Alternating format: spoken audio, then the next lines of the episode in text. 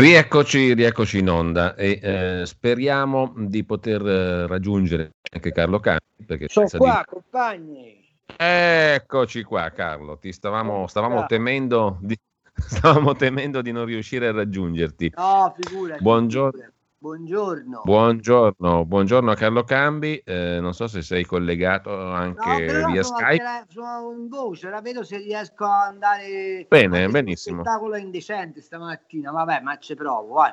Benissimo, no, non, c'è, non, c'è, problema, Carlo. Uh, diciamo... voce? Ma assolutamente sì. Per fortuna, per fortuna, siamo ancora in radio, diciamo, quindi riusciamo a cavarcela bene anche con la voce. Facciamo allora, un video, vediamo un po' che succede. Eh. Allora, Cazzo, ragioniamo per la libertà anche stamattina e, ehm, è d'obbligo citare innanzitutto, l'abbiamo fatto prima Eccomi, in rassegna stampa.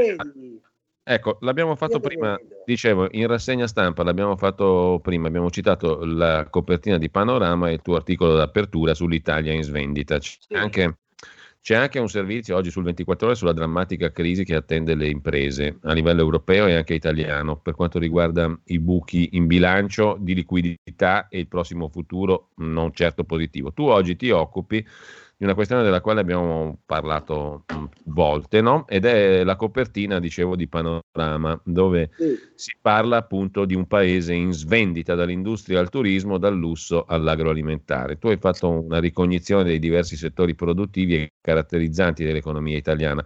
Se volessimo sintetizzare il tuo bell'articolo, l'abbiamo, ripeto, citato prima in rassegna, mm, i nostri ascoltatori e ascoltatrici se lo possono leggere tranquillamente, ma tirando le somme, eh, cosa puoi dirci di questo? Poi parliamo naturalmente di crisi di governo e di tutte le altre questioni. E che ti posso dire che i, i dati sono sconfortanti. Mm, avrai, prendiamo l'ultimo. L'ultimo dice che eh, su un arco di un decennio, a fronte di acquisizione fatta in Italia da gruppi stranieri di 64, per 64 miliardi di eh, euro, l'Italia ne ha fatti fatti a sua volta fuori dal confine nazionale 16. Eh, attenzione, noi eh, siamo ancora in una classifica che sarà aggiornata molto presto, la quinta potenza industriale del mondo, il che significa che siamo sotto attacco da dieci anni. A questo aggiungi il fatto che è un dato di cui nessuno parla, che la nostra produttività è piatta da 20 anni, cioè esattamente da quando è entrato in vigore l'euro, e, al- no, no, e altro elemento fondamentale è che oggi siamo sottoposti all'offensiva soprattutto dei cinesi, i quali hanno una potenza finanziaria spaventosa e stanno comprando di tutto, ovviamente a prezzi di saldo. Ah, tra l'altro, citavo oggi proprio Carlo un, articolo, un altro articolo del 24 ore che faceva un po' il punto sull'interscambio commerciale e le acquisizioni. Nonostante l'epoca Trump e nonostante Biden sembra intenzionato a proseguire più o meno la linea Trump rispetto alla Cina, quella, per la prima volta in cinque anni eh, la Cina ha espanso il proprio, le proprie acquisizioni nel Nord sì. America, nell'America sì. del Nord. La Cina, ma la Cina ha fatto una È come se ci fosse un'economia reale che va ben al di là delle, eh, delle economie diciamo, e, e, degli intenti economici dei governi, no? C'è un mondo reale dell'economia che va in una direzione, che ci sia Trump, che non ci sia Trump, che ci sia Biden o no, la direzione è quella lì. Sembra Ragazzi, quasi ineluttabile. In economia, come sanno bene i lombardi, dice l'articolo quinto, chi ha i danè ha vinto. Cioè, non, non, non è che c'è un'altra storia. A maggior ragione se tu attraverso la sciagurata stagione dei Clinton, poi proseguita dagli Obama, consente alla Cina di entrare nel WTO senza nessun dazio etico. Mm. Tieni presente che è l'unica forma di capitalismo in assenza di libertà, ce ne sono altre, anche altre per la, per la verità, ma con quelle proporzioni c'è solo la Cina, la quale non ha tutta la mediazione possibile e immaginabile che abbiamo noi in Occidente con le forze sociali, con le esigenze eh, di rispetto ambientale, con una fiscalità che tiene conto della socialità. In Cina il capitalismo è risolto dallo Stato, facci caso, c'è gente come Jack Ma eh, che inventa Alibaba e poi sparisce perché al segretario del PC non gli va bene, del, PC, del, del PCC non gli va bene. C'è gente che si compra l'Inter tanto per stare dalle parti vostre sì. e poi la deve rivendere perché gli viene detto no basta, quel tipo di settore non ci interessa più, smobilita tutto.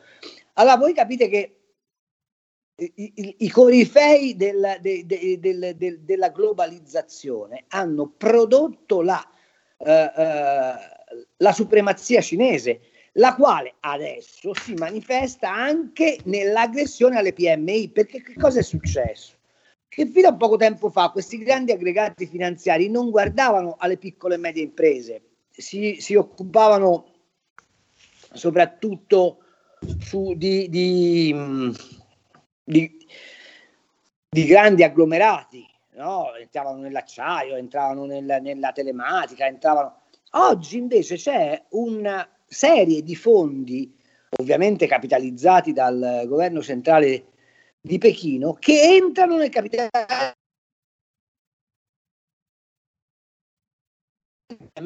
a distruggere l'Italia. Questa è una cosa di cui nessuno si occupa e il governo, invece che dare gli aiuti a pioggia, che peraltro non dà, eh, cioè le mancette, dovrebbe fare un'azione di ricapitalizzazione di queste aziende, perché appunto, lo scrivo nel pezzo, ma lo dico continuamente, non è tanto e solo non cadere nel paradosso di La Palisse, cioè sperare che la morte ci trovi vivi, ma anche se queste aziende riescono a superare la crisi, non avranno un plafond patrimoniale sufficiente a generare il rimbalzo dell'economia, per cui sarà un disastro totale.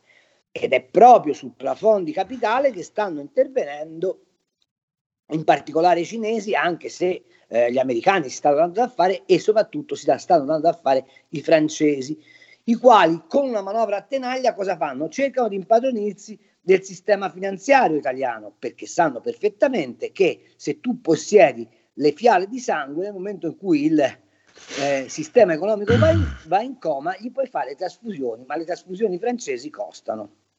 Ecco Carlo, due cose. Um, la, L'Unione Europea ha annunciato um, giorni scorsi un accordo strategico per eh, la finanza i rapporti finanziari con la Cina, no? finanziamenti. Sì. Questo cosa significa secondo te in parole povere? Eh, e seconda domanda a cascare eh. da questa, in un quadro di questo tipo, eh, se, non ci, se, non ci, pensa un, un, colosso teoricamente o praticamente come l'Unione Europea, è possibile per i singoli stati fare una politica diversa da quella del titolo quinto di cui parlavi tu, cioè che chi ha il soldo ha vinto? Quindi avere un rapporto diverso con la Cina e di protezione della propria economia è possibile allora, per i singoli stati? E, rapporto... e, terzo punto, a proposito di colonizzazioni, ti chiedo una valutazione sull'affare Fiat Chrysler PSA, eh, di cui pure parla no?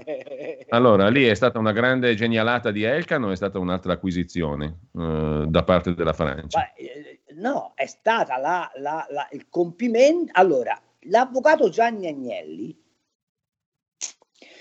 eh, intorno agli anni 90, imperante Cesare Romiti, che come sapete fu colui il quale smontò il, eh, il, il, l'impianto industriale della Fiat, lanciandola verso l'idea della dell'aggregazione di molte attività e la finanza, disse in una famosa intervista che nel 2000 le auto le avrebbero fatte i paesi in, in, sottosviluppo e la famiglia Agnelli ha lavorato sistematicamente per liberarsi del settore auto. Hanno fatto un grande affare gli Agnelli, un pessimo affare l'Italia e oggi la Fiat non esiste più, ma Stellantis fra mm-hmm. giro di cinque anni sarà totale capitale francese. Ti faccio osservare che questo governo che lesina gli aiuti ai ristoratori, ha firmato una fideiussione con Intesa San Paolo per i signori di FCA per 6,6 miliardi di euro, con l'idea che questo servisse a mantenere gli impianti in Italia. Ora, tutto è già stato portato in Francia, la direzione strategica, il designer, eccetera, eccetera. Non solo, la Exxon, attra- attraverso la comanda di famiglia ha distribuito ai eh, soci, quindi tutta la cordata Agnelli che va dagli Agnelli ai Rattazzi passando per gli Elkan, 2,9 miliardi di dividendi straordinari. Secondo te questo mm. significa che gli Agnelli hanno intenzione di rimanere nel comparto automobilistico o se ne stanno bellamente andando È chiaro. pensano a fare altro? Sembra evidente. Oh. Seconda dom- la seconda domanda si può trattare con la Cina face to face? Sì, si può, a condizione di diventare sudditi. L'abbiamo già fatto, gli stiamo vendendo Taranto, gli abbiamo venduto il, G, il 5G, li abbiamo portati dentro le nostre istituzioni finanziarie. Quindi abbiamo provato a fare i furbi, Conte ci ha provato a fare il furbo, no? Ti ricorderai che è stato il primo ad aprire la via della seta, aprire la via della seta senza avere alle spalle le garanzie di un colosso come può essere l'Unione Europea, ti fotte, ma ti fotte anche in sede europea perché oggi l'accordo finanziario di cui tu parlavi è fatto in danno dell'Italia, cioè serve esclusivamente alla Germania per vendere le auto in eh, Cina e serve alla Francia per vendere prodotti finanziari in Cina. Noi da quell'accordo siamo tagliati sostanzialmente fuori e la prima conseguenza di quell'accordo, sai qual è? Sì. Che nel recovery fund i, i, so, i, i, soldi a fondo perduto che vengono destinati alla Spagna, che ricordo è sede di gran parte degli impianti automobilistici dei marchi tedeschi o di proprietà della Germania, riceverà più soldi dell'Italia, nonostante la Spagna abbia un PIL che è quattro volte inferiore a quello dell'Italia. Questo è il quadro, quando ci dicono l'Europa. Allora, Carlo, eh, sono tanti gli argomenti di cui mm, vogliamo parlare oggi, eh, tra cui naturalmente il governo, come si è risolta la crisi. Mm, anche a questo proposito tu hai avuto modo di sottolineare che c'è un aspetto importante, il rapporto appunto con la Cina, mh, che Conte mm. eh, ritiene un paese simile o sullo stesso piano di quello degli Stati Uniti. Sì, l'ha, detto lui, eh, ah. Eh, e poi eh, c'è un altro aspetto in relazione all'evoluzione della crisi di governo, di come si è risolta, eh, e che sono le conseguenze e i retroscena di quello che mh, mm, qualcuno chiama semplicemente il deep state, sia italiano che vaticano, che si sono mossi per Conte. Mm? Vogliamo mettere un po' in fila le cose? Questa allora, è una lettura, credo, interessante. Dare, ti voglio dare un'osservazione che nessuno ha fatto in queste ore, me ne sono meravigliato, mm. perché ci sono quelli bravi no, che commentano la politica. Eh, quello che è successo ieri sera pone un problema. Questi non hanno la maggioranza per eleggere il nuovo Presidente della Repubblica. Eh già, è evidente. Se, se non blandiscono Renzi, questi la maggioranza per eleggere il nuovo Presidente della Repubblica non ce l'hanno, perché in, entrano in campo i delegati regionali e i delegati regionali, come si sa, sono a stragrande maggioranza di centrodestra. E siccome l'elezione del Presidente della Repubblica si fa comunque a maggioranza assoluta, Mm? Certo. Se tu metti insieme Senato e Camera con i risultati di queste elezioni, ci metti sopra i, i, i delegati regionali, loro, senza Matteo Renzi, ma anche con Matteo Renzi, ma comunque senza Matteo Renzi, i numeri per, eh, eh, ehm, come posso dire, per eleggere il nuovo Presidente della Repubblica non ce li hanno. E quindi comincerà un mercato delle vacche infinitamente più penoso di quello che abbiamo visto, il che sì. significa polarizzare il paese per il prossimo anno, quindi tutte le promesse, recovery fund, rilancio, bla bla bla, non serviranno a nulla. Che si vada al voto è escluso secondo te? Ah, qui è il punto. Bisogna vedere se Mattarella capisce che essendo entrata questa variabile, se lui non concede le urne, si fa correo di questo attacco istituzionale. Questo è un elemento eh, di discrimine nelle trattative al Quirinale, perché potrebbe pure essere che Mattarella dice sì, vabbè, c'è un limite alla decenza oltre il quale io non mi posso spingere, ok? Mm. Non credo che succederà, però è un elemento. C'è un ulteriore elemento che eh, eh, eh, loro avevano nella testa, se andava male, di far dimettere Mattarella mm? per eleggerlo prima Mm, cioè per anticipare il semestre bianco, eleggerlo immediatamente il nuovo Presidente della Repubblica e quindi poi se in caso ci fossero state le elezioni essere garantite su un reincarico a, a, a, ai soliti noti, quelli per cui il deep state sia italiano che Vaticano hanno lavorato. Il problema è che ora questo meccanismo gli si è inceppato. Mm. E quindi questa è una conseguenza, secondo me, di straordinaria valenza, della quale nessuno per adesso ha parlato, che però ha un peso rilevante. Quanto al lavoro che il Deep State ha fatto, sì. è evidente, cioè l'ha scritto Giannini sulla stampa, il che è tutto dire. E come mai eh, se ne è uscito Giannini, secondo te, sulla stampa così esplicitamente? Ma io, ma io, credo perché alcuni settori del potere industriale hanno deciso che Giuseppe Conte ha rotto le palle. Mm. E lo ha deciso soprattutto la finanza milanese per un motivo molto semplice, che questo li sta portando in casa i cinesi e gli sta portando in casa uh, i, i, i, capitali uh, nuovi e, e, e, e rischiano di non toccare palla e quindi si domandano se stare all'ombra di questo signore convenga. Tant'è vero che, se hai fatto caso, il discredito non, era, non si è cercato di lanciarlo sul governo, ma solo su Conte.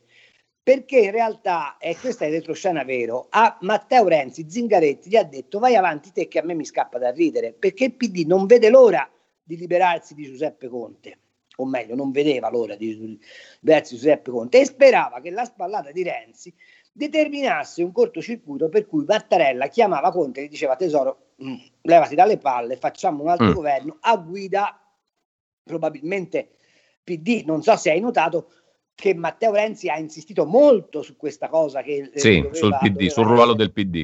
Doveva essere mm. un nuovo... Eh, e questa operazione non gli, è, non gli, è, riuscita semplicemente, cioè hanno, e, e, e, quindi hanno preferito il muoia sanzione con tutti i filistei, con le conseguenze che adesso stanno raccattando le macerie di una vittoria di Pirro e con la conseguenza che stanno ulteriormente imbalsamando il paese. Stiamo nella stagione peggiore in assoluto che il paese possa, eh, potesse immaginare e secondo me a questo punto lo sbocco delle elezioni, pur mm. negato da tutti, si imporrà nella necessità delle cose, a meno che non si voglia sopportare il peso di un possibile colpo di Stato bianco, eh, quale si potrebbe configurare se entrando in campo la variabile della impossibilità di eleggere il Presidente della Repubblica, qualcuno faccia notare a Mattarella che così lui sta ingessando il sistema democratico del paese. No, perché pensare, immaginare di arrivare al 2023 in queste condizioni credo che sia abbastanza no. difficile. No. Ma, sì, ma non, non, c'è modo di arrivare così, anche perché, parliamoci chiaro, l'europeismo a cui tutti si richiamano, a un certo punto, il 30 aprile, tu sto cazzo di recovery fund lo devi mandare. Eh, non è che...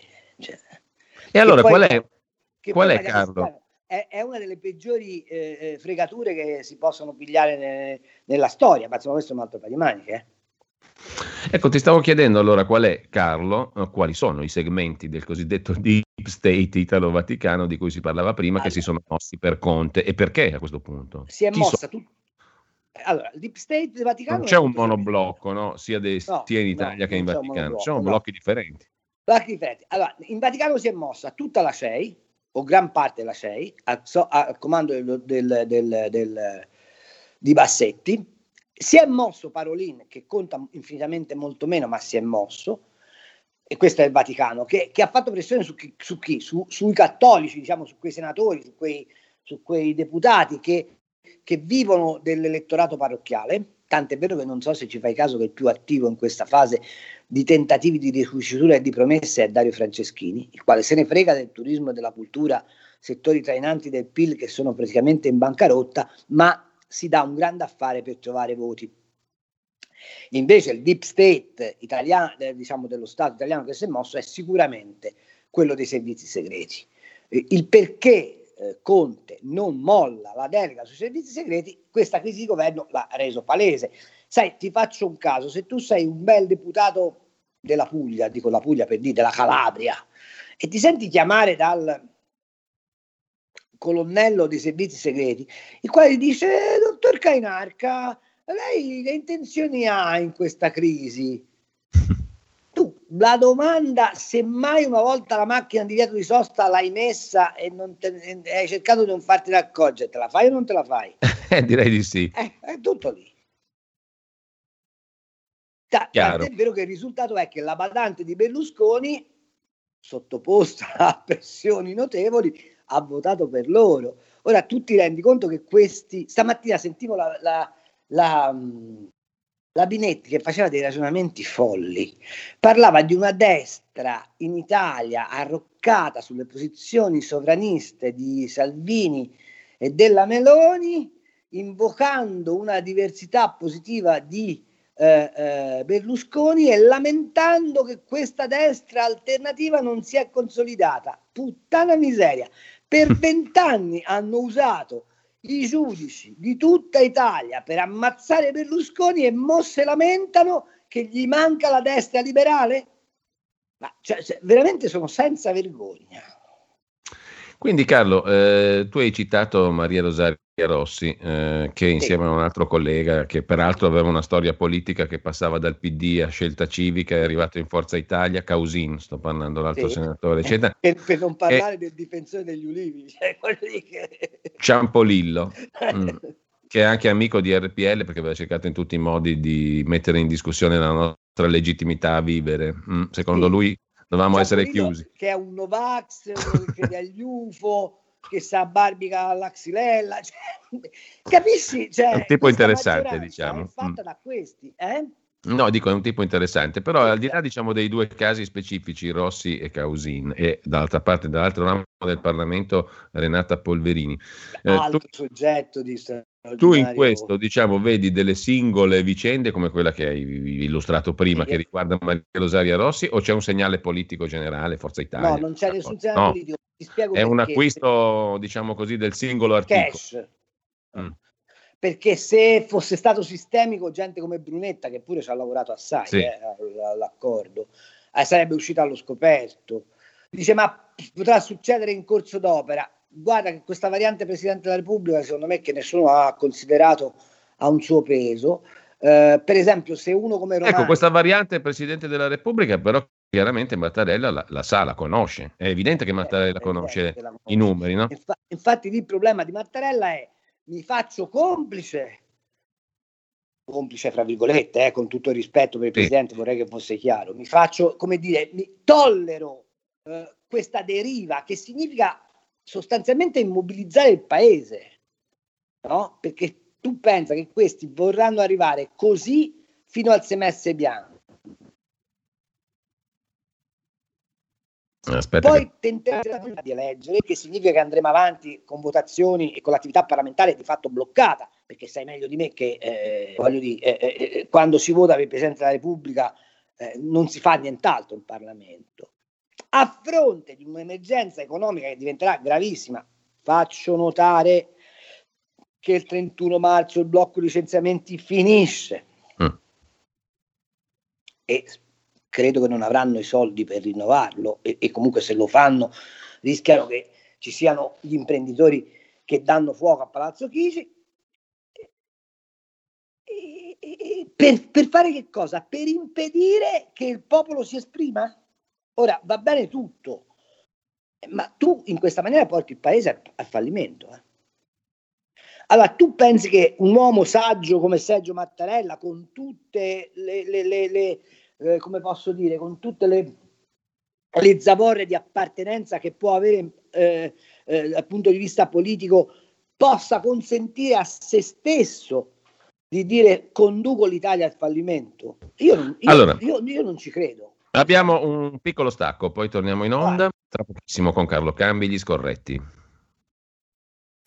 Il futuro appartiene a chi fa squadra. Le radio italiane si uniscono per giocare la partita da protagoniste. Nasce l'app Radio Player Italia. 140 stazioni in una sola rete. Scegli la tua preferita e ascolta il suono perfetto del digitale. Gratis, senza registrazione, senza interruzioni, compatibile con tutti i device. Le notizie, la compagnia, la musica scelta da chi la ama, la conosce e la vive. Scarica Radio Player Italia. Il futuro batte con la radio nel cuore. Anche RPL è disponibile su Radio Player Italia.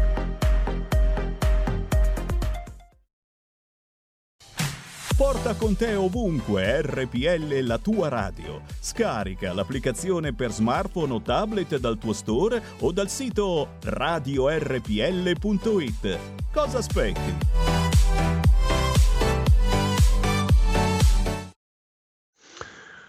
Rieccoci, rieccoci in onda con um, Carlo Cambi, abbiamo ancora un quarto d'ora abbondante, più o meno abbondante per Vabbè, sentire magari... che ci frega. ci frega perché dopo c'è il nostro amico Daniele Capezzone. Eh vabbè, che come sempre... Lo facciamo in tre, giusto, hai ragione. Eh, se tu sei disponibile, mm, Carlo... Sì Benissimo, allora sentiamo anche Daniele, poi intorno alle 10 e un quarto, giù di lì. Eh, intanto eh, sentiamo magari anche chi ci sta ascoltando, eh. chi vuole intervenire può farlo chiamando allo 02 66 20 35 29, eh, ripeto il numero 02 66 20 35 29. Mm, parlavamo ieri anche eh, dei possibili mal di pancia nel centrodestra mm. sulla base di questo quadro politico. Mm, come ti pare lo stato di salute mm, del centrodestra, dell'opposizione, mm, chiamiamola come vogliamo? Io so, so, posso dirti la verità, sono abbastanza preoccupato. Mm. Eh, tu mi dai, ma perché? Eh sì, perché eh, eh, si avvicina il momento in cui il centrodestra deve passare alla proposta. Ok? E la Meloni ha una posizione starei per dire cristallina da un certo mm. punto di vista, lei ha sempre detto elezioni, elezioni, non se ne parla di altro. Mm. Ma elezioni per andare a fare che cosa? Dice tutto il contrario di quello che hanno fatto gli altri, d'accordo. Ma sulla base di quale disegno di paese? Cioè, quello che mi preoccupa del centrodestra è che nella fase in cui devi fare l'opposizione, eh, a- avendo poi di fronte un'armata Brancaleone da volturare a Apula come quella che c'è adesso, è abbastanza semplice stare insieme, ok? Il problema è quando devi mettere in campo la forza di propositiva per andare a conquistarti la maggioranza degli italiani, che diventa un problema. Io non ancora questo patto federativo del centrodestra non l'ho visto. Io ancora quale posizione sia prevalente nella Lega e che cosa la Lega voglia fare, non l'ho capito. Io poniamo che il Presidente della Repubblica dica caro Conte, tu così non puoi andare avanti, ma io non mi piglio la responsabilità di, di, di, di andare al voto, voglio cercare in Parlamento una maggioranza diversa da questa, che è poi l'operazione mm. che aveva condotto Renzi, cioè levati dalle palle Giuseppe Conte, ci mettiamo sopra un altro eh, esponente magari del PD molto moderato, capace di attrarre per esempio Forza Italia o una parte di Forza Italia e governiamo meglio. Beh, io sono convinto che se questa operazione fosse andata in porto, forse Forza Italia ci avrebbe pure pensato. Certo che di fronte allo spettacolo di ieri, con la VAR che entra in campo e Ciampolillo e, e, e, e, come si chiama, il socialista e Nencini che votano fuori tempo massimo per, per fargli fare pari cioè, perché poi tutto questo, sai cosa è servito? A fargli fare pari fra i voti assunti da Conte e i voti contrari più le astensioni. Se sì. caso sono 156, 156 esatto. Perché se fossero stati 154 con 18 astensioni, la minoranza anche numerica sarebbe stata del tutto evidente. Ok? Ecco, certo, questa condizione Forza Italia si tiene distante, ma ci fosse stato, per esempio, ora faccio un nome, un, un, uno stesso Franceschini, eh, Presidente del Consiglio, eh, con, i 5 Stelle, vice, con vicepresidente del Consiglio Di Maio che sta lavorando alacremente per portare il Movimento 5 Stelle su una posizione moderata, quel pezzo che ne segue, tu pensi che Forza Italia veramente sarebbe stata del tutto aliena dal considerare una possibile partecipazione a questo governo? Io, io sono convinto di no. Certo, sì, sì, è legittimo pensarla così, anzi è fondato o. O quantomeno avrebbe potuto dare, sì. un, a, assumere un atteggiamento più tollerante, mettiamola in questo modo, no? Allora, il centrodestra, secondo me, ha una grande capacità di opposizione, ma una scarsissima capacità di coesione nella proposta. E siccome la leadership del centrodestra, per adesso, almeno stando ai sondaggi, è quella della Lega, e siccome la Lega si trova stretta tra una Meloni fortemente movimentista e un, e una, un Forza Italia fortemente istituzionale, non ha ancora scelto qual è la sua linea politica. Io credo che questo tempo che ci separa dal Big Bang dovrebbe servire al centrodestra per chiarirsi sulla scelta programmatica da fare e in particolare dentro la Lega. Non è tollerabile che nella Lega stiano tutti all'ombra di Matteo Salvini, salvo poi cercare di pugnalarlo, senza pigliare una determinazione di linea politica. Qual è la linea politica? Cioè qualcuno me lo spiega? È no ai migranti, siamo d'accordo, è no all'Europa, ma in che modo no mm. all'Europa?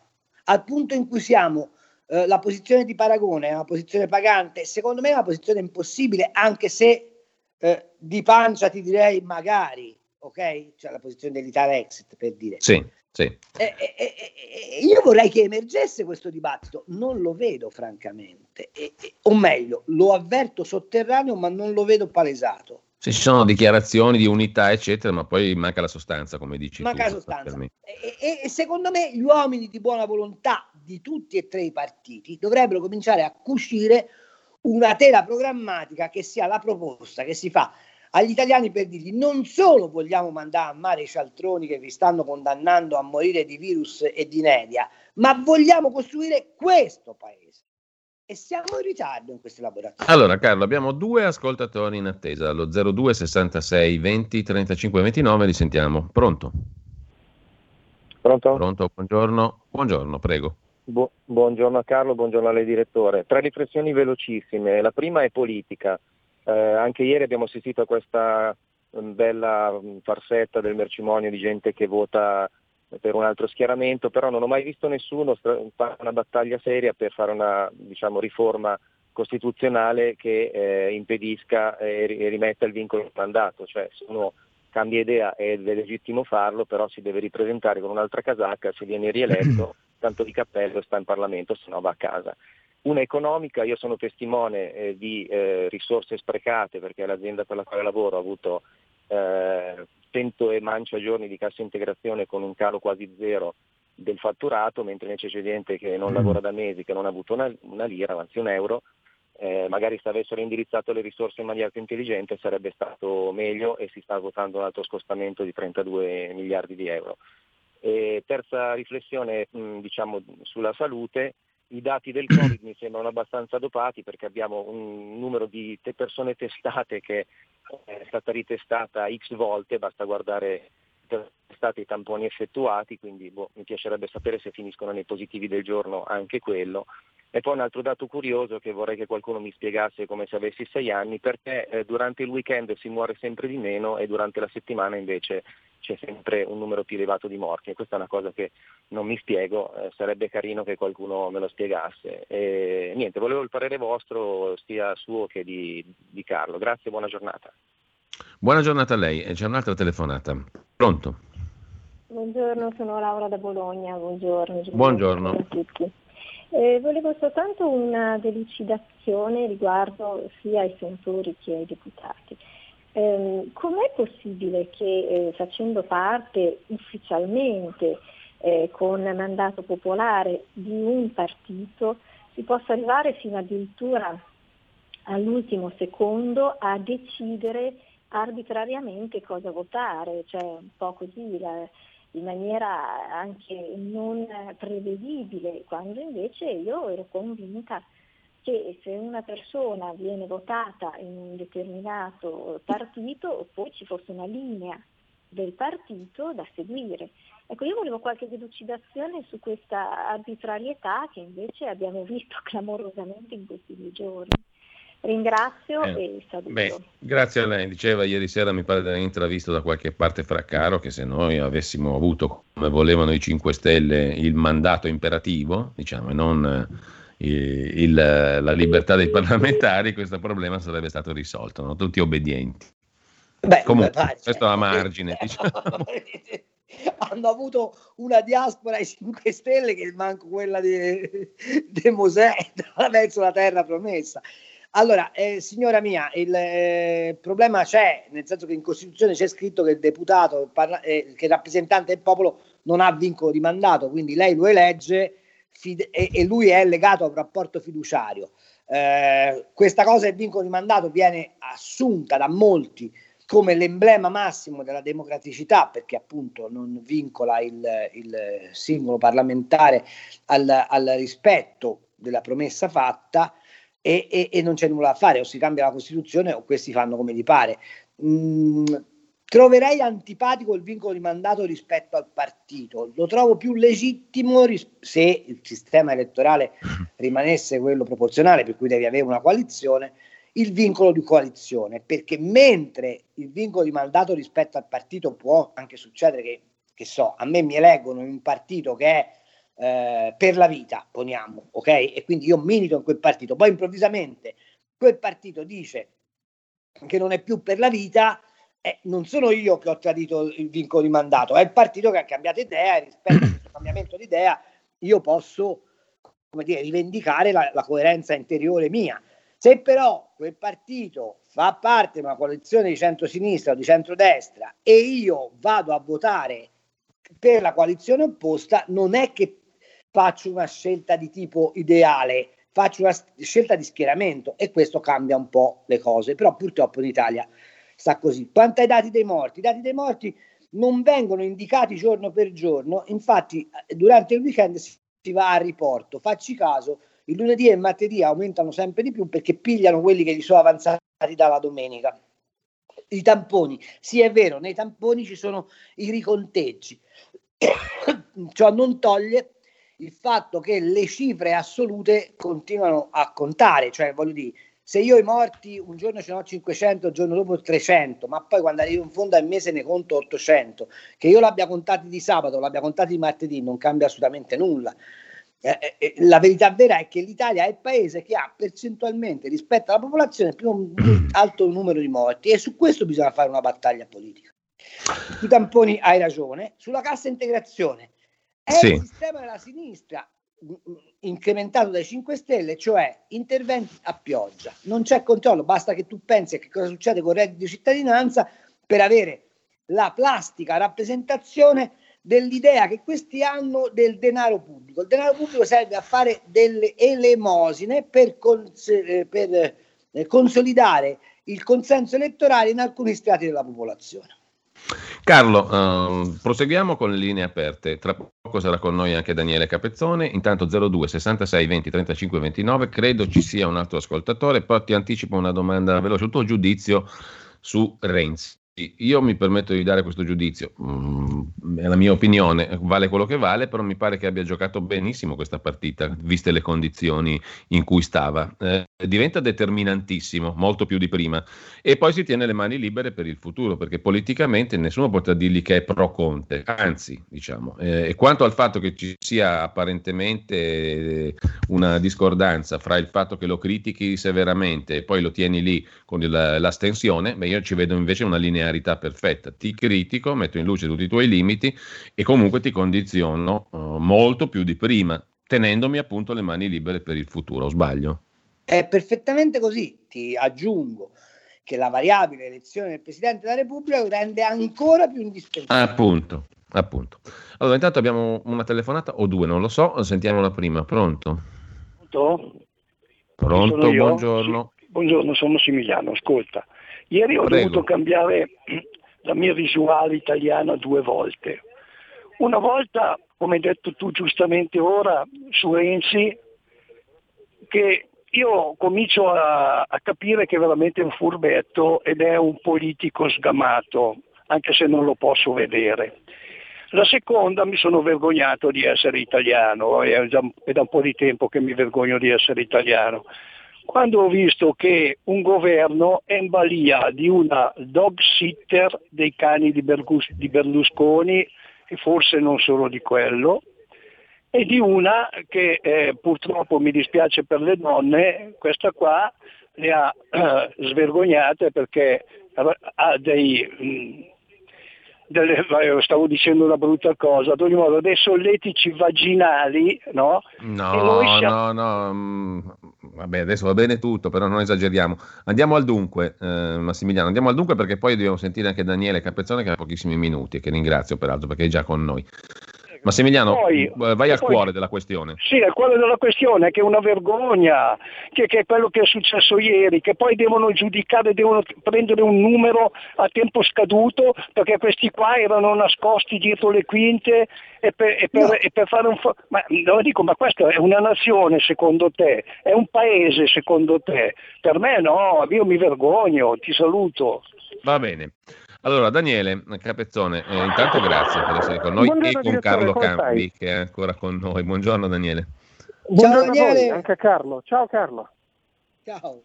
Allora, tu oggi fai un pezzo, Daniele, sulla verità, um, che la verità riassume così. Renzi spara su Conte, ma con l'astensione lo tiene ancora in vita. Sanità e economia, Renzi inchioda um, Conte e i suoi flop, ma poi lo risparmia per continuare a trattare. Allora, stavamo giusto discutendo prima di collegarci con te sul fatto che Renzi, dal suo punto di vista, ha fatto un ottimo lavoro, o no? Tu dici incredibile Renzi in un tweet, intervento durissimo contro Conte poi sceglie la pavida astensione, però questa pavida astensione gli dà un gran potere di intervento, di, di, di, di condizionamento, o no? Se guardiamo le cose diciamo, dentro il perimetro del palazzo non c'è dubbio, in questo momento il telefonino di Renzi sarà eh, come dire, assediato di chiamate, di messaggi, di profferte. Di, di, eh. Se però spostiamo la telecamera fuori dal palazzo, io penso che siano comprensibili solo le posizioni chiare, o stai dentro o stai fuori e dopo le cose durissime che ieri Renzi ha detto in aula, mm tutte giuste, il problema naturalmente è tardive, eccetera, eh, ma come fai a stare mezzo dentro, mezzo fuori, con che faccia torni insieme? Io mm, penso che sarebbe stato più proficuo per lui anche più chiaro per il Paese se avessero votato contro. Naturalmente mezzo partito se lo sarebbe perso, questo è pacifico. Ecco, quanto durerà questo calciomercato, um, come l'hai definito tu, um, dopo l'esito del confronto in Parlamento? Quanto dura secondo te? Eh, ho l'impressione che Conte lo protrarrà il più possibile, no? lui non si sparerà tutte le cartucce, oggi un ministero, domani un sottosegretariato, domani un posto in una task force, lui ha l'obiettivo di arrivare almeno fino al semestre bianco, arrivare vivo lì. Naturalmente invece i suoi nemici già poco prima del semestre bianco, quando riterranno che Mattarella comunque, anche prima del semestre, quando proprio non potrà, ma anche nelle settimane precedenti, quando è molto improbabile che sciolga, gli faranno lì l'estremo assalto, diciamo. Siamo a questo livello di, di bizantinismo ormai. Chiedo anche a te una questione della quale abbiamo parlato prima con Carlo Cambi. Il ruolo del Presidente della Repubblica, mh, mm, ragionevolmente, eh, empiricamente, tu cosa pensi che possa fare o che farà Mattarella? Non lo dico per fare sterili previsioni, ma per ragionare intorno al ruolo del Presidente in questo contesto.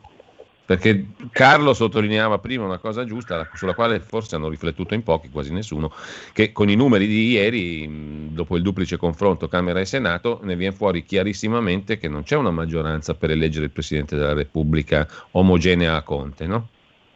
Non c'è dubbio, Carlo ha ragione. Peraltro io trovo che ci sia una contraddizione tra eh, il fatto oggettivo che eh, il Quirinale è stato la sala parto dove è nato questo governo, eh, quindi c'è diciamo, un protagonismo oggettivo e invece i retroscena veicolati questa mattina tramite i soliti Marzio Brede e Ugo Magri con il Quirinale che fa tre passi indietro, dice no, ma il Presidente, certo, beh, se ci citofonano apriamo al portone, eh, però non, neanche lo convochiamo, stiamo solo a guardare, francamente nascondersi così dietro un dito non mi, pa- non mi, pare faccia onore all'intelligenza degli italiani e degli osservatori politici che sanno bene quale sia il peso del Quirinale in tutta questa vicenda.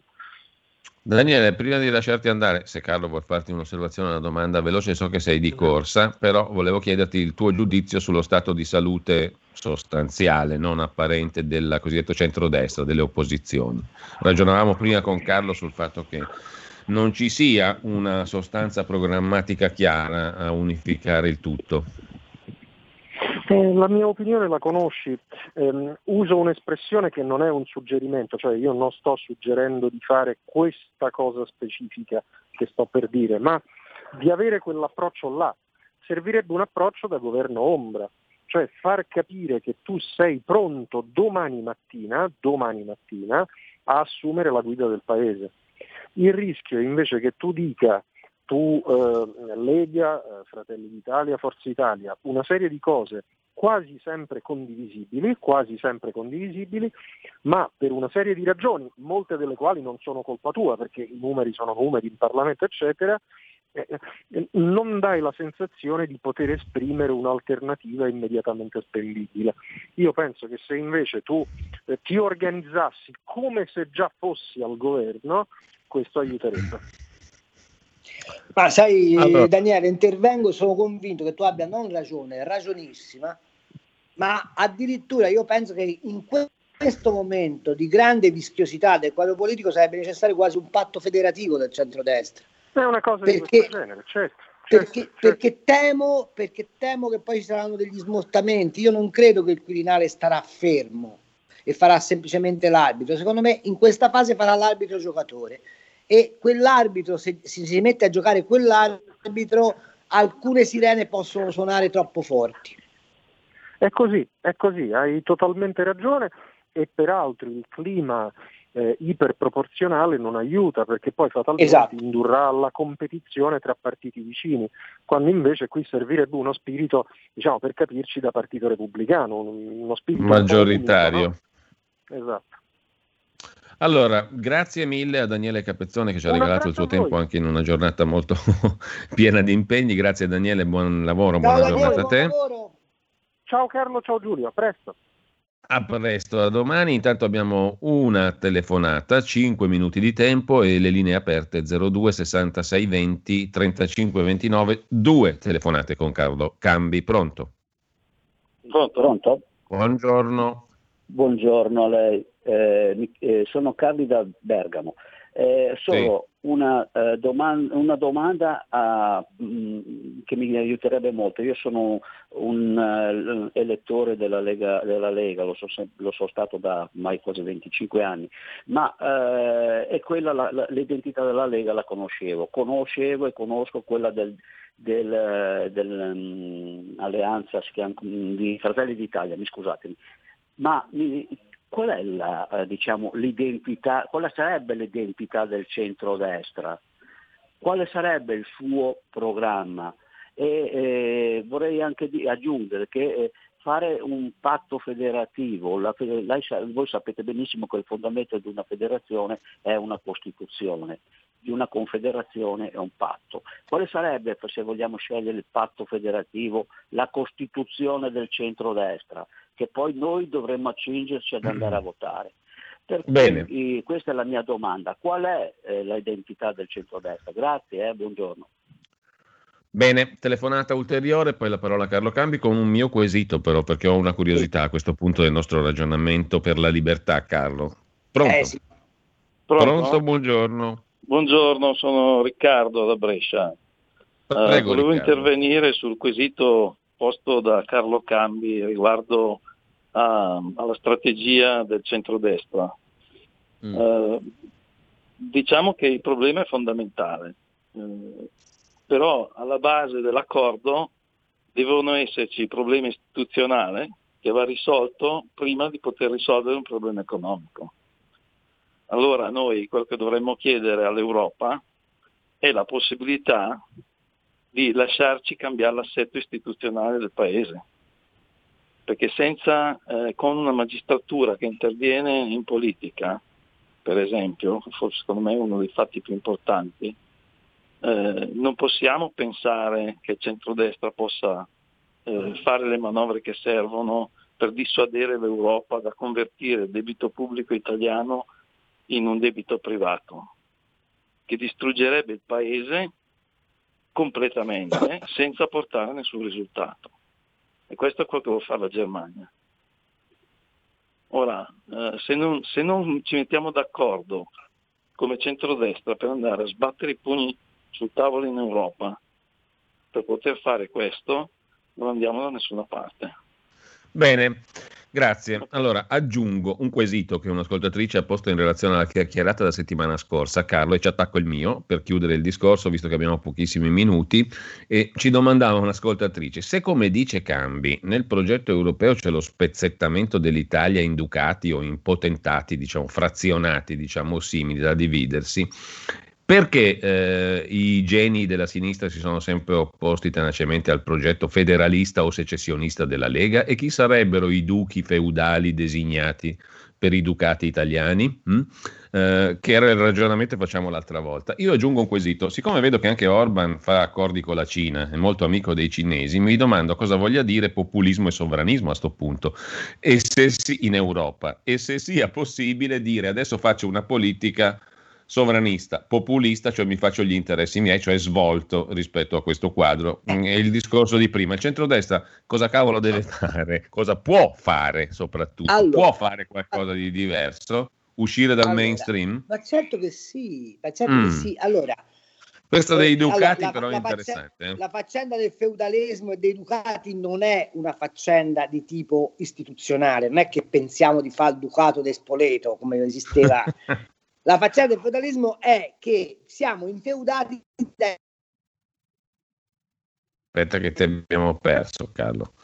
Un, un, ecco, stavi eh, dicendo, Carlo, no, perché sei andato in freeze. La faccenda una... del feudalismo mm. non è da intendersi in termini di ducati territoriali, ma in termini sì. di potentati economici, i quali in un libero mercato hanno diritto di fare tutto quello che vogliono, salvo i limiti che il potere politico e la democrazia gli pongono. Se tu oggi, come dire, diventi schiavo, dico un nome per dire, della Siemens, diventi schiavo della Mitsubishi, diventi schiavo della China Chemical, hai voglia tu a fare tutti tu- i tuoi consigli comunali? Mm. Se la China Chemical decide che si vuole mettere l'impianto che ti posso dire io di costruzione delle resine in piazza del Duomo a Milano ha una tale potenza, ti faccio semplicemente notare questo, che il presidente della China Chemical ha una dotazione personale di 500 miliardi di dollari, cioè quel signore lì vale un terzo del PIL italiano. Allora, se passa l'idea che questi possono entrare e fare come gli pare, tu hai voglia a fare i consigli comunali, quelli te piazze, buttano sul domo di Milano e ci fanno la raffineria. Questo è il ragionamento, mm. ok? Perché la sinistra si oppone al federalismo? Ma mi pare evidente, perché la sinistra sa perfettamente che se passa il federalismo non tocca palla, cioè viene ridotta ai confini attuali ma tu immagina 15 regioni che av- avessero gli stessi poteri che hanno i land, e cioè che si gov- autodeterminano e poi sono loro che eleggono il governo nazionale e il Presidente della Repubblica. Ma quando toccano palla questi? Mai. Ok? Quindi è evidente. La differenza tra populismo e sovranismo, eh, ma non c'è, non c'è, perché quando tu sei la Germania e ti compri 30 milioni di vaccini per conto tuo, sapendo che oggi possedere il vaccino è l'unica arma che hai per dominare l'economia, perché questo ti garantisce la ripresa prima degli altri, di quale spirito europeo vogliamo parlare? Sì. Cioè non basta questo per dire che questa Europa non esiste. Infatti la posizione che la destra dovrebbe assumere con l'Europa non è tanto quella dell'anti-europeismo, ma della formazione dell'Europa come coordinamento di nazioni, dove ognuno resta padrone a casa sua e si mette in comune la capacità di stare sul mercato globale con una, eh, eh, eh come posso dire, con una vocazione unitaria, che è il progetto antico che, la, che il centrodestra ha sempre avuto e portato avanti, parliamoci chiaro.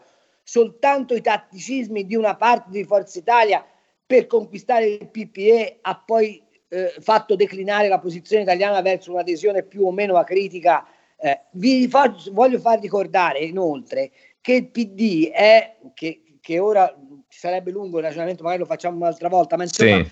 la mossa di Renzi ha fatto capire che il PD non è un partito, ma è una cozzaglia di anime, no? Eh, e, e, e, cosa viene fuori? Che riemerge l'anima comunista. Allora, questi sono ancora legati all'idea di Togliatti che disse preferisco essere cittadino sovietico italiano perché essere, perché essere cittadino sovietico mi fa sentire 10.000 volte meglio dei cittadini italiani. Allora, Carlo, dobbiamo, dobbiamo salutarci, sono le 10.32. Ah, eh... Madonna, scusa. Volevo rispondere a quella... Sì, sinteticissimo. Quell'amico diceva prima, eh, velocissimamente, sì, lei ha ragione. I, tre elementi sui quali il centrodestra si dovrebbe federare sono elezione diretta del Presidente della Repubblica, punto uno. Punto due, riforma della magistratura con separazione delle carriere e elezione del PM eh, da parte del popolo. Punto 3, eh, opzione liberale in economia e riduzione ovviamente del peso fiscale. Questi sono i quattro elementi sui quali il centrodestra si deve federare. Dopodiché sul resto si ragiona. Allora, grazie a Carlo Cambi, tra poco con voi Antonino Danna al suo Zoom, il suo approfondimento. Ciao Carlo, Giulio, ci vediamo la settimana prossima. A settimana prossima, ciao, buona bello, giornata. Ciao, ciao. Avete ascoltato Gli Scorretti, un antidoto al luogo comunismo.